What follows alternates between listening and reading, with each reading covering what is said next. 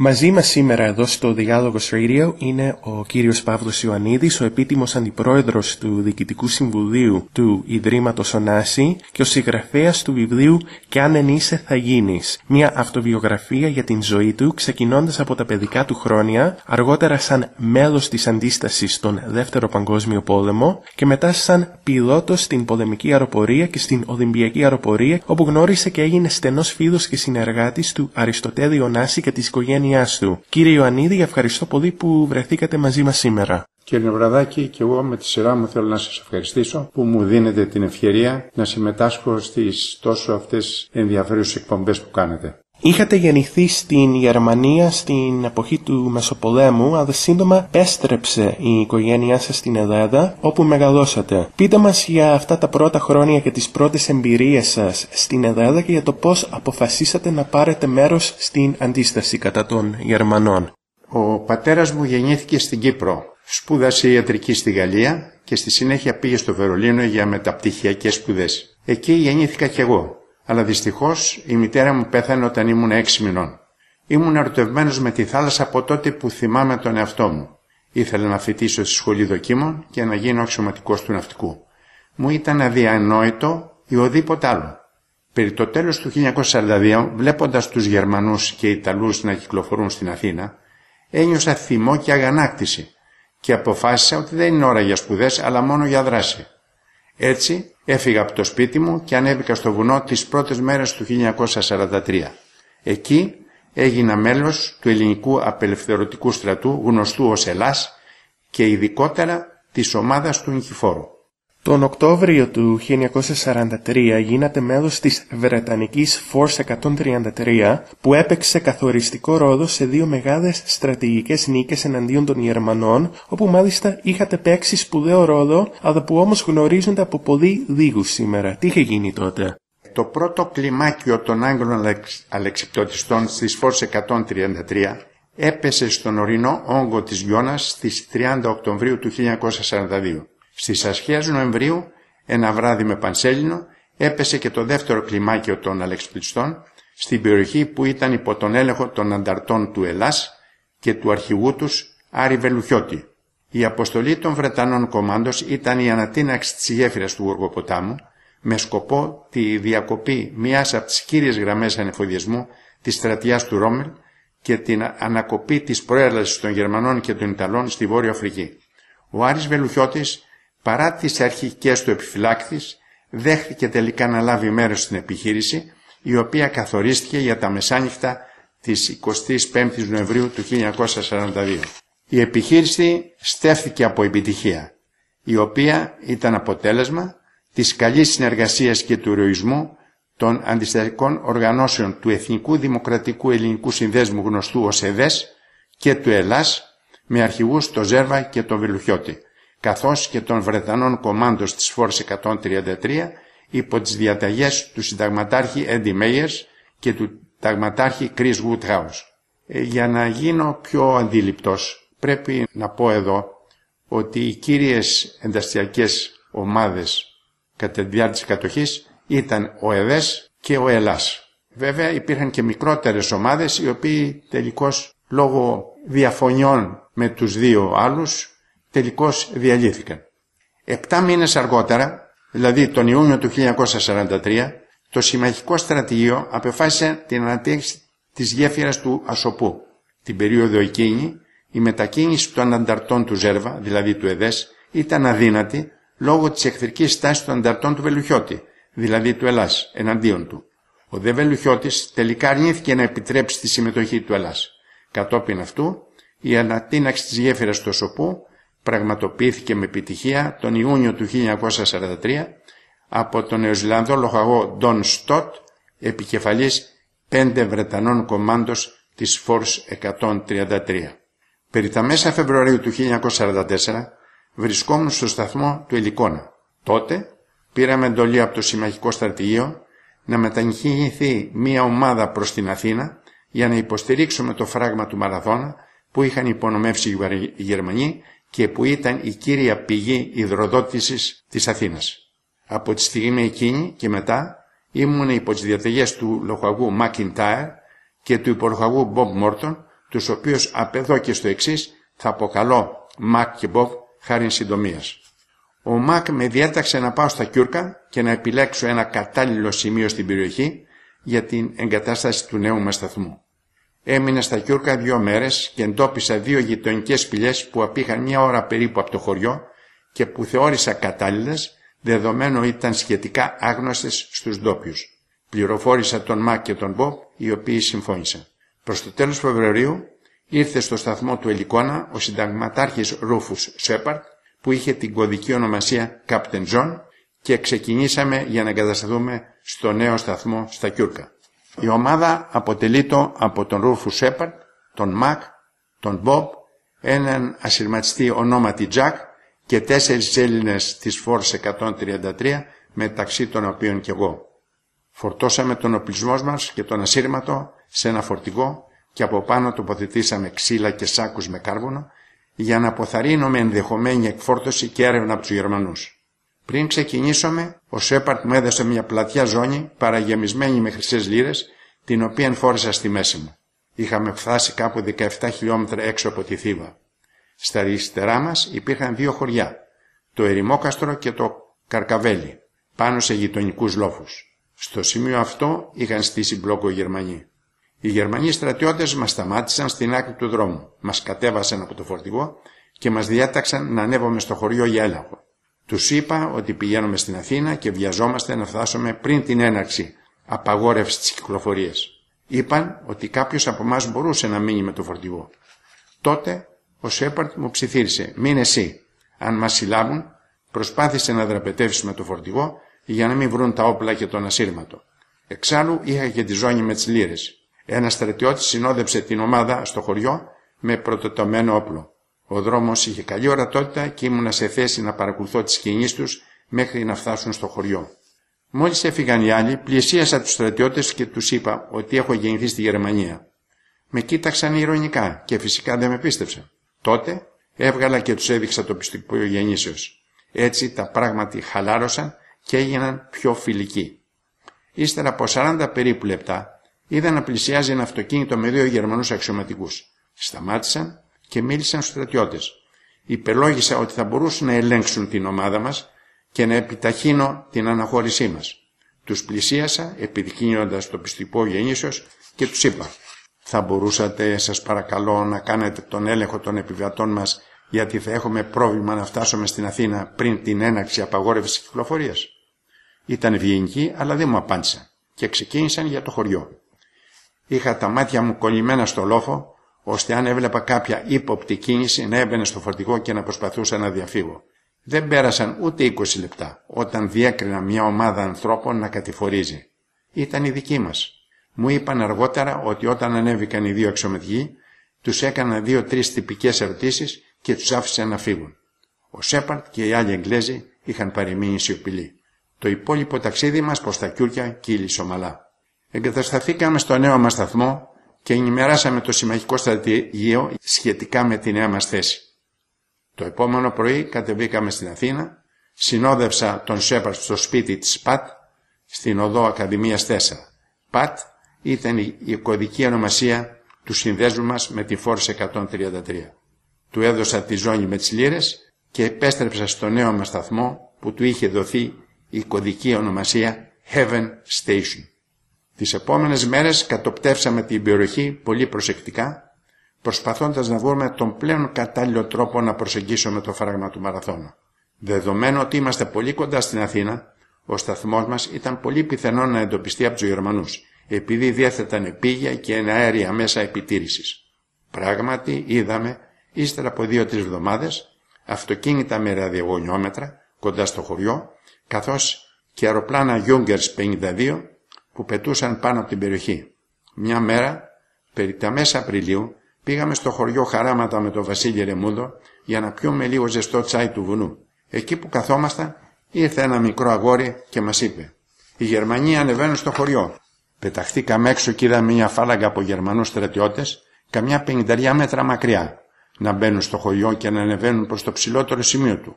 Χωθήκαμε στη ρεμανιτιά και αρχίσαμε να ανεβαίνουμε το λόφο τρέχοντας ανάμεσα από βράχια και ριάκια προσπαθώντας να, να προλάβουμε να περάσουμε ένα σημείο που ήταν εκτεθειμένο πριν φτάσουν οι Γερμανοί στην κορυφή. Ευτυχώς καταφέραμε να τους ξεφύγουμε. Παρακολουθούσαμε τις κινήσεις τους προσεκτικά όλη την ημέρα. Έφυγαν το απόγευμα χωρίς να πλησιάσουν στην περιοχή μας. Κατά τα μέσα Μαΐου του 1944 πήραμε διαταγή από το Συμμαχικό Στρατηγείο του Καΐρου να φύγουμε από την Ελλάδα μέσω Τουρκίας και να παρουσιαστούμε στο Κάιρο. Η διαταγή αφορούσε τον Μακιντάιρ, τον Μπομπ Μόρτον, τον Βασίλη Ρεμούδου και μένα. Άρχισα να αναρωτιέμαι τι θα απογίνει με το φράγμα του Μαραθώνα. Ρώτησα τον Μακ, αλλά απάντηση δεν πήρα και εξακολουθούσα να απορώ τι θα γίνει, δεδομένου ότι η βασική ομάδα του σταθμού Heaven δεν επρόκειτο να αντικατασταθεί.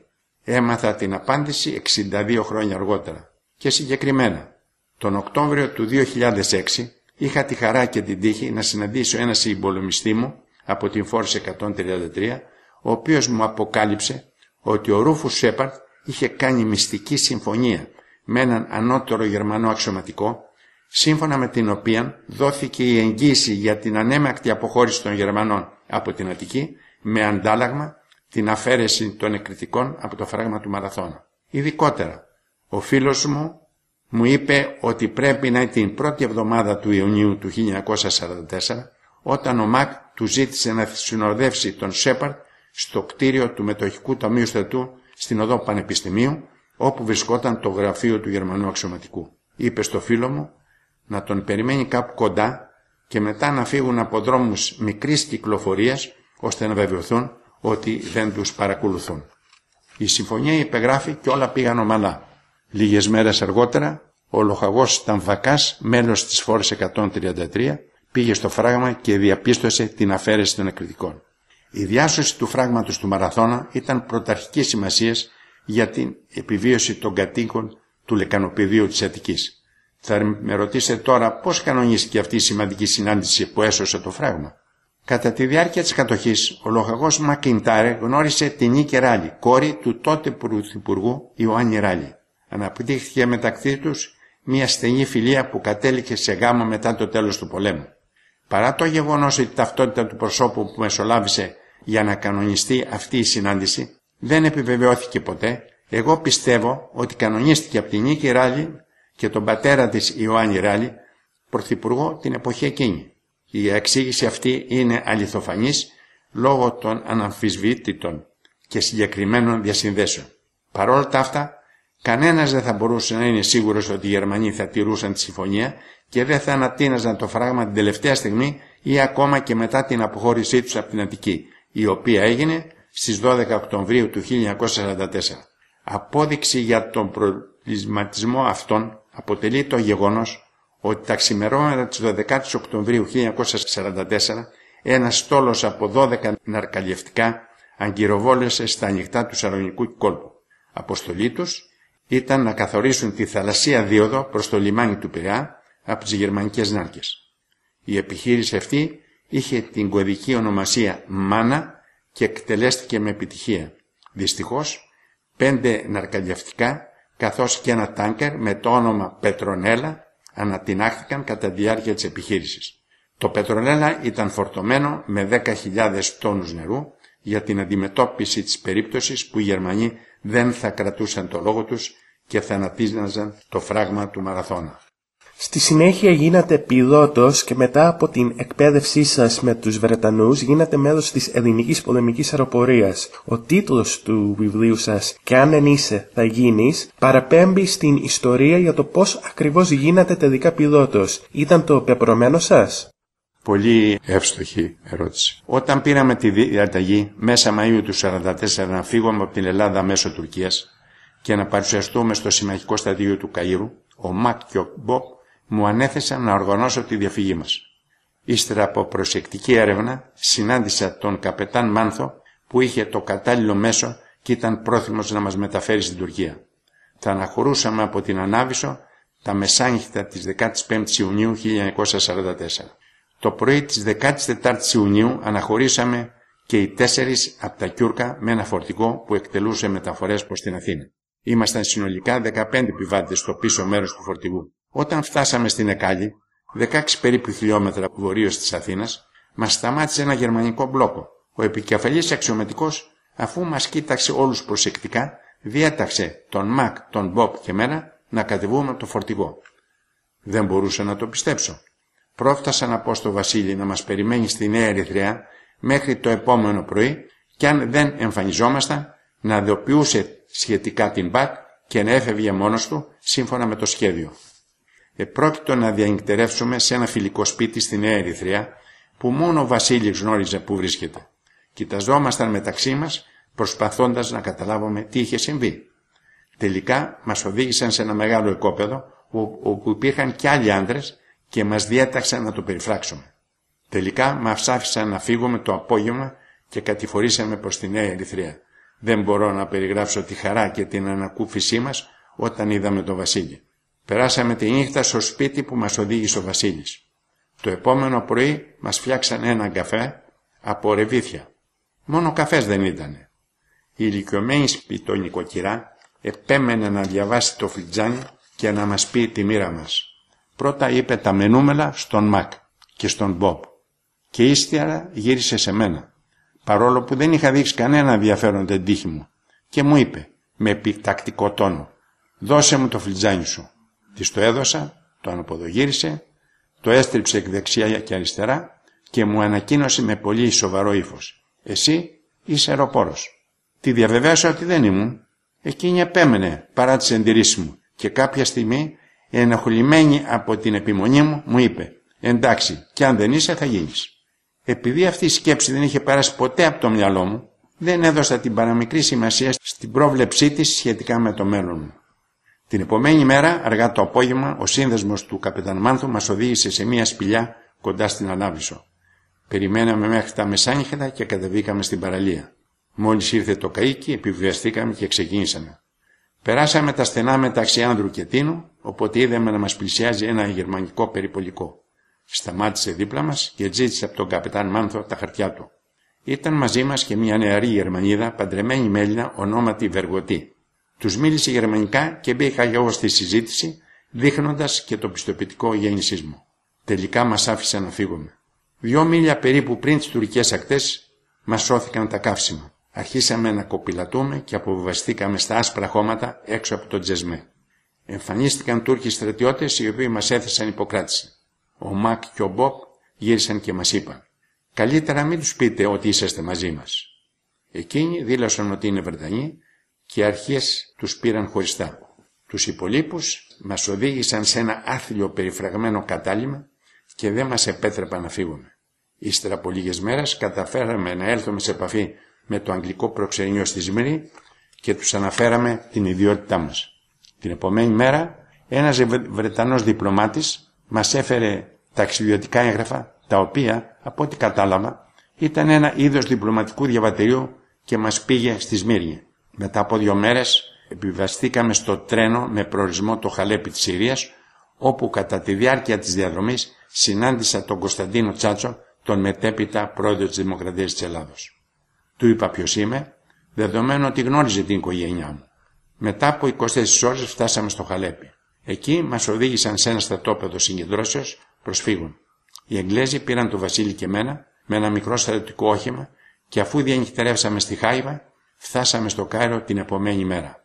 Πριν φύγουμε, ο Κωνσταντίνος Τσάτσος μου έδωσε ένα σημείωμα για τον αδελφό του Θεμιστοκλή, ο οποίος ήταν υπουργός της εξόριστης τη ελληνικής κυβέρνησης στο Κάιρο. Μου είπαν ότι μπορούσα να βρω τον Θεμιστοκλή Τσάτσο στο ξενοδοχείο Σέπαρτς. Πράγματι πήγα και του έδωσα το σημείωμα. Μαζί, τα, μαζί του ήταν ένας φίλος του πατέρα μου, ο εναποσταθεί ανάβαρχος Μαλάμος. Έτσι βρήκα την ευκαιρία να του μιλήσω και να ζητήσω να με βοηθήσει να πάω στη σχολή δοκίμων που λειτουργούσε στην Αλεξάνδρεια. Θα δω τι μπορώ να κάνω, μου είπε. Φαντάζεστε τον διασμό μου και την αγωνία μου όταν επέστρεψα να τον δω σε δυο ημέρες. Δυστυχώς δεν μπορεί να γίνει τίποτα μου είπε, γιατί δεν είναι η εποχή που δέχονται νέους δοκίμους. Αισθάνθηκα να ανοίγει η γη κάτω από τα πόδια μου, έτοιμη να με καταπιεί. Το όνειρό μου χανόταν για πάντα. Ο Ναύαρχος με σύστε στους δύο άλλους κυρίους που ήταν μαζί του, τον Παναγιώτη Κανελόπουλο και τον Πέτρο Λάλια. Όταν ο Ράλης είδε πόσο αναστατώθηκα επειδή δεν μπορούσα να πάω στο ναυτικό, μου είπε «Σε ενδιαφέρει να πας στην αεροπορία». Ήταν τέτοια η έκπληξή μου που του απάντησε «Μα τι να κάνω στην αεροπορία». «Να γίνεις αεροπόρος» μου είπε. Δεν του απάντησα. Η αεροπορία ήταν το τελευταίο πράγμα που θα περνούσε από το μυαλό μου. «Σκέψου το» μου ξαναείπε «και αν ενδιαφέρεσαι, έλα στο γραφείο μου να με δεις». Πριν τους καληνυχτήσω, ρώτησα τον Άβαρχο Μαλάμο ποιος ήταν αυτός ο κύριος και πού μπορούσα να τον συναντήσω; «Είναι ο Πέτρος Ράλιος, ο υπουργός της αεροπορίας» μου είπε. Εκείνη τη στιγμή ήρθαν στο μυαλό μου τα λόγια της ηλικιωμένης γυναίκας από την Νέα Ερυθρέα που διάβασε το φλιτζάνι μου και μου δήλωσε κατηγορηματικά «Κι αν δεν είσαι αεροπόρος θα γίνεις». Μπορούσε αυτό να συμβαίνει στα αλήθεια αναρωτήθηκα και έφυγα αρκετά απογοητευμένος και βαθιά προβληματισμένος. Έτσι, μια και δεν υπήρχαν άλλες προοπτικές, αποφάσισα τελικά να δεχθώ την προσφορά του Πέτρου Ράλη και κατετάγει στην αεροπορία στις 6 Σεπτεμβρίου 1944. Το πεπρωμένον φυγήν αδύνατον. Για ποιο λόγο επιστρέψατε τα δύο μετάδια που σας είχε απονείμει ο βασιλιάς Ιόριος ο Έκτος της Αγγλίας μετά το Δεύτερο Παγκόσμιο Πόλεμο; Μετά το τέλος του πολέμου, ο βασιλεύς της Αγγλίας Γεώργιος ο Έκτος μου απένιε επανεργασία το King's Metal for Courage. Μου απενεμήθη επίσης δίπλωμα τιμής από το στρατάρχη Λόρδο Αλεξάνδερ για τις υπηρεσίες μου προς τον συμμαχικό αγώνα. Το πρωί της 10ης Μαΐου του 1956 άκουσα στο ραδιόφωνο ότι οι Άγγλοι εκτέλεσαν με απαγχωνισμό στην Κύπρο τους αγωνιστές της ΕΟΚΑ Μιχάλη Καραολή και Ανδέα Δημητρίου. Την ίδια μέρα επέστρεψε στη διακρίση μου στον Άγγλο πρέπει στην Αθήνα, Charles Pick, με επιστολή στην οποία ανέφερα ότι οι Κύπροι πατριώτες πολεμούσαν για τα ίδια ιδανικά που αγωνίστηκα κι εγώ. Εγώ παρασημοφορήθηκα, αλλά εκείνοι εκτελέστηκαν και ότι κατόπιν αυτού θεωρήσα πλέον τις διακρίσεις αυτές στερούμενες ή ασδήποτε αξίες. Μετά την πολεμική αεροπορία γίνατε πιλότος στην πολιτική αεροπορία στις δύσκολες πρώτες εποχές της αεροπλοείας στην Ελλάδα. Πείτε μας για αυτή την δύσκολη εποχή και για τις συνθήκες που οδήγησαν τον Αριστοτέλη Ιωνάση να ιδρύσει την Ολυμπιακή αεροπορία και εσείς να συνεργαστείτε μαζί του. Η πρώτη ιδιωτική μεταπολεμική αεροπορική εταιρεία στην Ελλάδα ήταν η ΤΕΕ, Τεχνικές Αεροπορικές Εκμεταλλεύσεις, ΤΕΕ, που ιδρύθηκε το 1946. Το Σεπτέμβριο του ιδίου έτους η εταιρεία άρχισε να εκτελεί δρομολόγια εσωτερικού. Το 1947 η ελληνική κυβέρνηση αποφάσισε να παραχωρήσει την άδεια για την ίδρυση και λειτουργία άλλων τριών αεροπορικών εταιριών με τα αυτά προνόμια. Αυτή η απόφαση όμως λειτουργήσε ανασταλτικά για την ανάπτυξη όχι μόνο της ΤΕΕ αλλά και των υπολείπων τριών αεροπορικών εταιριών, δεδομένου ότι η ελληνική αγορά δεν σήκωνε περισσότερες της μιας εταιρείας. Τελικά η ΤΑΕ έφτασε στο χείλος της χρεοκοπίας και την ανέλαβε το δημόσιο. Οι άλλες τρεις εταιρείες σταμάτησαν να λειτουργούν. Το 1956 ο τότε Πρωθυπουργός Κωνσταντίνος Καραμαλής προσκάλεσε τον Αριστοτέλειο Νάση και τον Σταύρο Νιάρχο να επενδύσουν στην Ελλάδα για την ανάπτυξη των τομέων των αερομεταφορών και της ναυτιλίας. Τελικά ο Νάσης διάλεξε την ΤΑΕ, την οποία μετονόμασε σε Ολυμπιακή Αεροπορία και ο Νιάρχος ανέλαβε τα ναυπηγεία του Σκαραμαγκά. Ο Αριστοτέλης Ωνάσης σαν οραματιστής προσελκύθηκε από την ιδέα της αεροπορίας. Ο τομέας αυτός ήταν νέος και προκλητικός για το επιχειρηματικό του δαιμόνιο. Ο στόχος του για την Ολυμπιακή ήταν να επαναλάβει εκείνο που είχε πετύχει με το στόλο των εμπορικών του πλοίων που διέσχιζαν τους ωκεανούς με τους Ολυμπιακούς κύκλους στις τσιμινιέρα τους. Και πράγματι ευτύχησε να δει τα φτερά της Ολυμπιακής με τα χρώματα της εταιρείας του να διασχίζουν τους εθέρες και των πέντε πύρων και να κερδίζει το σεβασμό των ανταγωνιστών της και την εμπιστοσύνη και εκτίμηση των επιβατών. Το μότο της εταιρείας ήταν ασφάλεια, άνεση επιβατών, οικονομία, με αυτή τη σειρά προτεραιότητας. Το αεροπλάνο αντανακλούσε την εικόνα της Ελλάδας. Η συμπεριφορά του πληρώματος έπρεπε να αποπνέει την ελληνική φιλοξενία. Ήταν πολύ υπερήφανος για το επίτευγμα του. Μιλάμε με τον Παύλο Ιωνίδη, τον επίτιμο αντιπρόεδρο του Διοικητικού Συμβουλίου του Ιδρύματος Ωνάση και ο συγγραφέας του βιβλίου «Και αν δεν είσαι θα γίνεις» εδώ στο Διάλογο Radio. Κύριε Ιωαννίδη, έχοντας γίνει στέλεχος της Οδημιακής Αεροπορίας, δημιουργήσατε στη συνέχεια μια πολύ στενή επαγγελματική σχέση αλλά και φιλία με τον Αριστοτέλη Ωνάση. Πείτε μας μερικά λόγια για την σχέση που είχατε με τον Αριστοτέλη Ωνάση αλλά και την οικογένειά του. Η σχέση μου με τον Αριστοτέλειο Νάση βασιζόταν στην τιμιότητα, στην αφοσίωση, στην ικανότητα διαχειρίσεως ε, δύσκολων καταστάσεων, στο θάρρος που είχα να λέω πάντα τη γνώμη μου και να μην συμφωνώ μαζί του απλά για να του είμαι ευχάριστος. Εκτίμησε αυτή τη στάση εκ μέρους μου, όταν διαπίστωσε πως οτιδήποτε του έλεγα ήταν λογικό.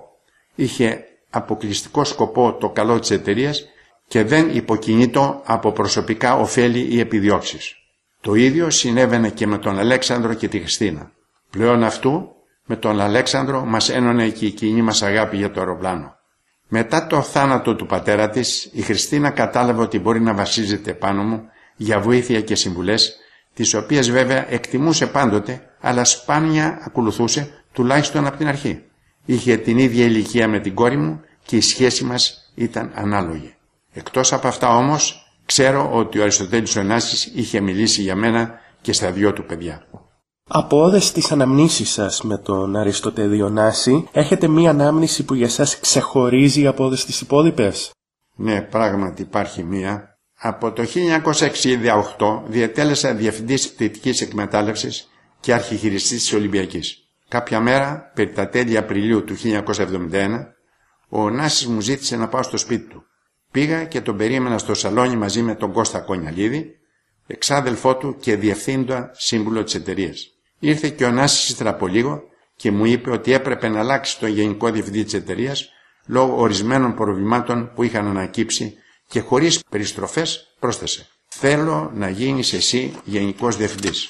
Ομολογώ ότι αυτό ήταν το τελευταίο πράγμα που περίμενα να ακούσω. Αφού τον ευχαρίστησα για την πρότασή του, του είπα δεν νομίζω ότι είμαι έτοιμος να λάβω αυτή η θέση, κύριο Νάση. Με αντέκρουσε αμέσως λέγοντάς μου.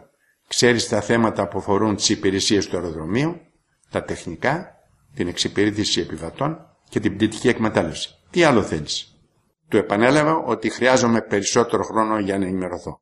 Στο τέλος μου είπε: Θέλω να το σκεφτείς σοβαρά. Θα τα ξαναπούμε γρήγορα.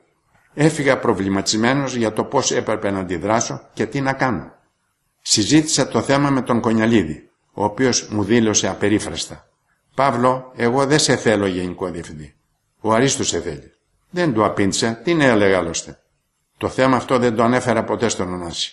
Ο Ωνάσης έφυγε για κάποιο ταξίδι και όταν επέστρεψε, σαρμάτισε στο γραφείο μου και μου ζήτησε να πάω σπίτι του για φαγητό την επομένη το μεσημέρι. Δεν κοιμήθηκα καλά εκείνο το βράδυ. Ξυπνούσα τη νύχτα και σκεφτόμουν την προσφορά του Ανάση αλλά και τα λόγια του Κονιαλίδη. Πήγα στο σπίτι του Ωνάς την επομένη μέρα. Ο Ωνάς άρχισε να μου μιλάει για την ανάπτυξη της εταιρείας και τα μελλοντικό του σχέδια, όπως νέα δρομολόγια προς την Αυστραλία, την Ιαπωνία και για τα προβλήματα που αντιμετώπιζε η εταιρεία με τα πληρώματά της. Μου μιλούσε με τέτοιο τρόπο, λες και ήμουν ήδη ο γενικός διευθυντής. Ένιωσα πάρα πολύ άσχημα. Στο τέλος μου είπε, θα λείψω λίγο και όταν γυρίσω θα τα ξαναπούμε. Άρχισε να αισθάνομαι ότι λίγο πολύ φέρομαι σαν πριμαντόνα και πράγματι ένιωσα ντροπή. Ο Αριστοτέλης Ωνάσης επέστρεψε στην Αθήνα στο τέλος Ιουνίου. Όταν συναντηθήκαμε με ρώτησε «Πήρες την απόφασή σου» «Μάλιστα κύριε Νέαση» του απάντησα. «Σας ευχαριστώ πολύ για την εμπιστοσύνη σας». Την επομένη μέρα ο Νάσης έφυγε και πάλι στο εξωτερικό. Για μένα όμως άρχιζαν οι δυσκολίες. Πήγα στα κεντρικά γραφεία της Ολυμπιακής για πρώτη φορά με την ιδιότητα του Γενικού Διευθυντή στις 5 Ιουλίου του 1971 αλλά δεν υπήρχε καν γραφείο για να καθίσω. Απίστευτο κι όμως αληθινό. Έτσι εγκατεστάθηκα στην αίθουσα όπου συνεδρίαζε το Διοικητικό Συμβούλιο. Τότε ξαναθυμήθηκα τα λόγια του Κονιαλίδη. Παύλο, εγώ δεν σε θέλω για γενικό διευθυντή. Ο Αρίστος σε θέλει. Δεν μπορούσαν να καταπιούν το γεγονός ότι ένας πιλότος είχε γίνει γενικός διευθυντής της εταιρείας. Προφανώς πίστευαν ότι θα θύμωνα και θα έβγα. Αλλά δεν τους έδωσα αυτή την ικανοποίηση. Είχαν περάσει δύο εβδομάδες όταν μια μέρα έκανε την εμφάνισή του ο Νάσης στην αίθουσα συμβουλίου. Τι κάνεις εδώ, με ρώτησε. Θα κάνεις κανένα συμβούλιο; Όχι, κύριε Νάση, του απάντησε. Εδώ είναι το γραφείο μου. Δεν υπήρχε άλλο διαθέσιμο γραφείο για μένα. Έγινε έξαλλος και σε χρόνο μηδέν μου παραχωρήθηκε γραφείο. Κατά τα άλλα, πώς θα πας, με ρώτησε. Είναι πολύ νωρίς ακόμη, κύριε Νάση, του είπα. Ύστερα από ένα χρόνο θα έρθω να σας δω, όπου και αν με βρίσκεστε. Ήταν τέλη Αυγούστου του 1972 και είχαν περάσει 14 μήνες από τότε που ανέλαβα γενικός διευθυντής. Είχε έρθει η ώρα να πάω να τον δω. Ήταν στο Λονδίνο και του τηλεφώνησε. «Συμβαίνει τίποτα» με ρώτησε. «Όχι» του απάντησε. «Όπως σας είχα υποσχεθεί, θέλω να έρθω να σας δω. Εντάξει μου είπε. Έλα την Τετάρτη το απόγευμα στο ξενοδοχείο Claridge's. Όταν συναντηθήκαμε, τον ενημέρωσα για όλα όσα είχαν συμβεί σε αυτό το διάστημα, καθώς και για τα διάφορα σοβαρά προβλήματα που αντιμετώπιζα κατά τη συνεργασία μου με τον Κώστα Κονιαλίδη και μερικά άλλα διευθυντικά στελέχη. Εκείνο που του τόνιζα επανειλημμένα, τόσο κατά τη διάρκεια όσο και κατά το τέλος της συνομιλίας μας, ήταν ότι μπορούσε να χρησιμοποιήσει ελεύθερα οτιδήποτε από αυτά που του είχα πει και αν κάποιος του έλεγε κάτι διαφορετικό, μπορούσε να με φωνάξει για να τα επανάλαβα παρουσία του. Όταν τελειώσαμε, με ρώτησε για την οικογένειά μου και πρόσθεσε «Τι θα κάνεις απόψε» «Εάν δεν με χρειάζεστε άλλο», του απάντησα «Σκοπεύω να επιστρέψω στην Αθήνα με την νυχτερινή πτήση». Είπα στον κύριο Κονιαλίδη ότι αύριο το πρωί θα είμαι στο γραφείο μου. Γύρισε και με κοίταξε με απορία. Μετά με ρώτησε «Δηλαδή θέλεις να μου πεις ότι ο Κώστας ξέρει ότι ήρθες να με δεις» «Φυσικά και το ξέρει κύριο Ενάση. Ποτέ δεν θα έκανα κάτι πίσω από την πλάτη του. Τον ενημέρωσα επίσης για το τι πρόκειτο να σας πω. Με άκουσε προσεκτικά και ύστερα από λίγο μου είπε «Άκουσε με, ο Θεός σου έδωσε ένα διαβατήριο. Το να έχεις θάρρος. Κοίταξε να μην το χάσεις ποτέ. Μην ανησυχείτε κύριο Νάση, με αυτό γεννήθηκα και με αυτό θα πεθάνω. Του είπα. Σηκώθηκε, με χτύπησε στον ώμο και μου είπε «Να σε καλά και καλό ταξίδι». Στο βιβλίο σας αναφέρεστε και στην ιστορία της Αθηνάς Ωνάση και για τις δυσκολίες που αντιμετώπισε η ίδια αλλά και που αντιμετώπισε το Ίδρυμα Ωνάση από τον πατέρα της, ιδίως μετά από το θάνατο της μητέρας της, την Χριστίνα Ωνάση. Έχετε γνωρίσει παδεότερα την Αθηνά, έχει διατηρήσει δεσμούς με την Ελλάδα αλλά και με το Ίδρυμα Ωνάση; Είδα την Αθηνά για πρώτη φορά στις 30 Ιανουαρίου 1985 στο Αμερικανικό Νοσοκομείο στο Παρίσι μια μέρα μετά τη γέννησή της. Έκτοτε τη συνάντησε αρκετές φορές όσο ζούσε η Χριστίνα, αλλά και μετά το θάνατό της. Την επισκεπτόμουν στη γενούρια της κατοικία στην Ελβετία αρκετές φορές και ειδικότερα στα γενέθλιά της. Η γυναίκα μου και εγώ περάσαμε μερικές ημέρες μαζί της το καλοκαίρι του 1995 και 1996 όταν επισκεφθήκανε το Σκορπιό για διακοπές με την καινούρια της οικογένεια. Από εκεί και μετά δεν είχα την ευκαιρία να την ξαναδώ, παρά την επιθυμία μου λόγω της διαμάχης με τον πατέρα της, ο οποίος προσπαθούσε με συνεχείς και ανηθίκους τρόπους να καρποθεί την περιουσία της ανήκης κόρης του, έχοντας απέναντί του εμένα και τους συναδέλφους μου, που κάναμε ό,τι ήταν δυνατόν για να διαφυλάξουμε τα συμφέροντά της. Δυστυχώς η Αθηνά έχει πλήρως αποκοπεί από τις ελληνικές ρίζες της και δεν έχει καμία επαφή ούτε με μένα προσωπικά ούτε και με το Ίδρυμα. Της έστειλα πρόσφατα την αγγλική έκδοση του βιβλίου μου και ελπίζω ότι θα το διαβάσει για να ενημερωθεί και να καταλάβει τις καταστάσεις και τις δύσκολες συνθήκες που δημιουργηθήκαν στο παρελθόν. Της εύχομαι με όλη μου την καρδιά να έχει πάντα υγεία, ευτυχία και όλα τα καλά στη ζωή της. Ο Σκορπιός που ήταν το φημισμένο θέρετρο της οικογένειας Ωνάση ποδήθηκε πέρυσι σε γνωστό Ρώσο Μεγιστάνα. Έχετε πάει πολλές φορές στο παρελθόν στο Σκορπιό μαζί με τα μέλη της οικογένειας Ωνάση. Πώς αισθανθήκατε μόλις μάθατε για την πώληση του νησιού. Είχα επισκεφθεί πολλές φορές το Σκορπιό. Τόσο επί εποχής Αριστοτέλειο Νάση, όσο και αργότερα όταν το νησί περίλθε στην ιδιοκτησία της Χριστίνας. Και οι δυο τους αγαπούσαν πολύ το νησί και είχαν άριστες σχέσεις με τους κατοίκους της περιοχής. Μετά τον πρόωρο θάνατο της Χριστίνας το 1988, εξακολούθησε να έχω δεσμούς με το Σκορπιό, δεδομένου ότι ήμουν υπεύθυνο για την καλή λειτουργία και τη διαχείρισή του μέχρι το 1999, όταν ορίστηκαν νέοι διαχειριστές της περιουσίας της ανήλικης κόρης της Χριστίνας. Η πόλη του Σκορπιού προκάλεσε αισθήματα λύπης και απογοήτευσης όχι μόνο σε μένα, αλλά και σε όλους τους Έλληνες αισθάνθηκα ότι χάθηκε κάτι δικό μας. Στο νησί βρίσκεται το κλεισάκι της Παναγίτσας, όπου υπάρχουν οι τέσσερις τάφοι της οικογένειας. Ο τάφος του Αριστοτέλη, του Αλέξανδρου, της Χριστίνας και της ομογάλακτης αδελφής του Ωνάση Αρτέμιδας Γαρουφαλίδη.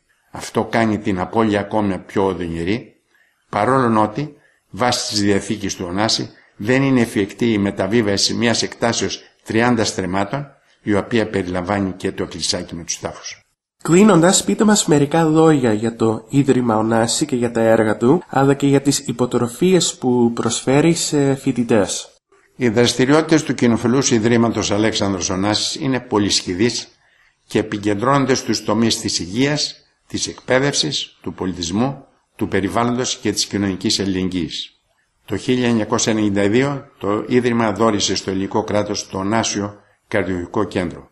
Το Νάσιο διαθέτει 127 κλίνες και είναι το πρώτο νοσοκομείο στην Ελλάδα που έχει πιστοποιηθεί στους τομείς της καρδιοχειρουργικής και της καρδιολογίας ενηλίκων και παιδών.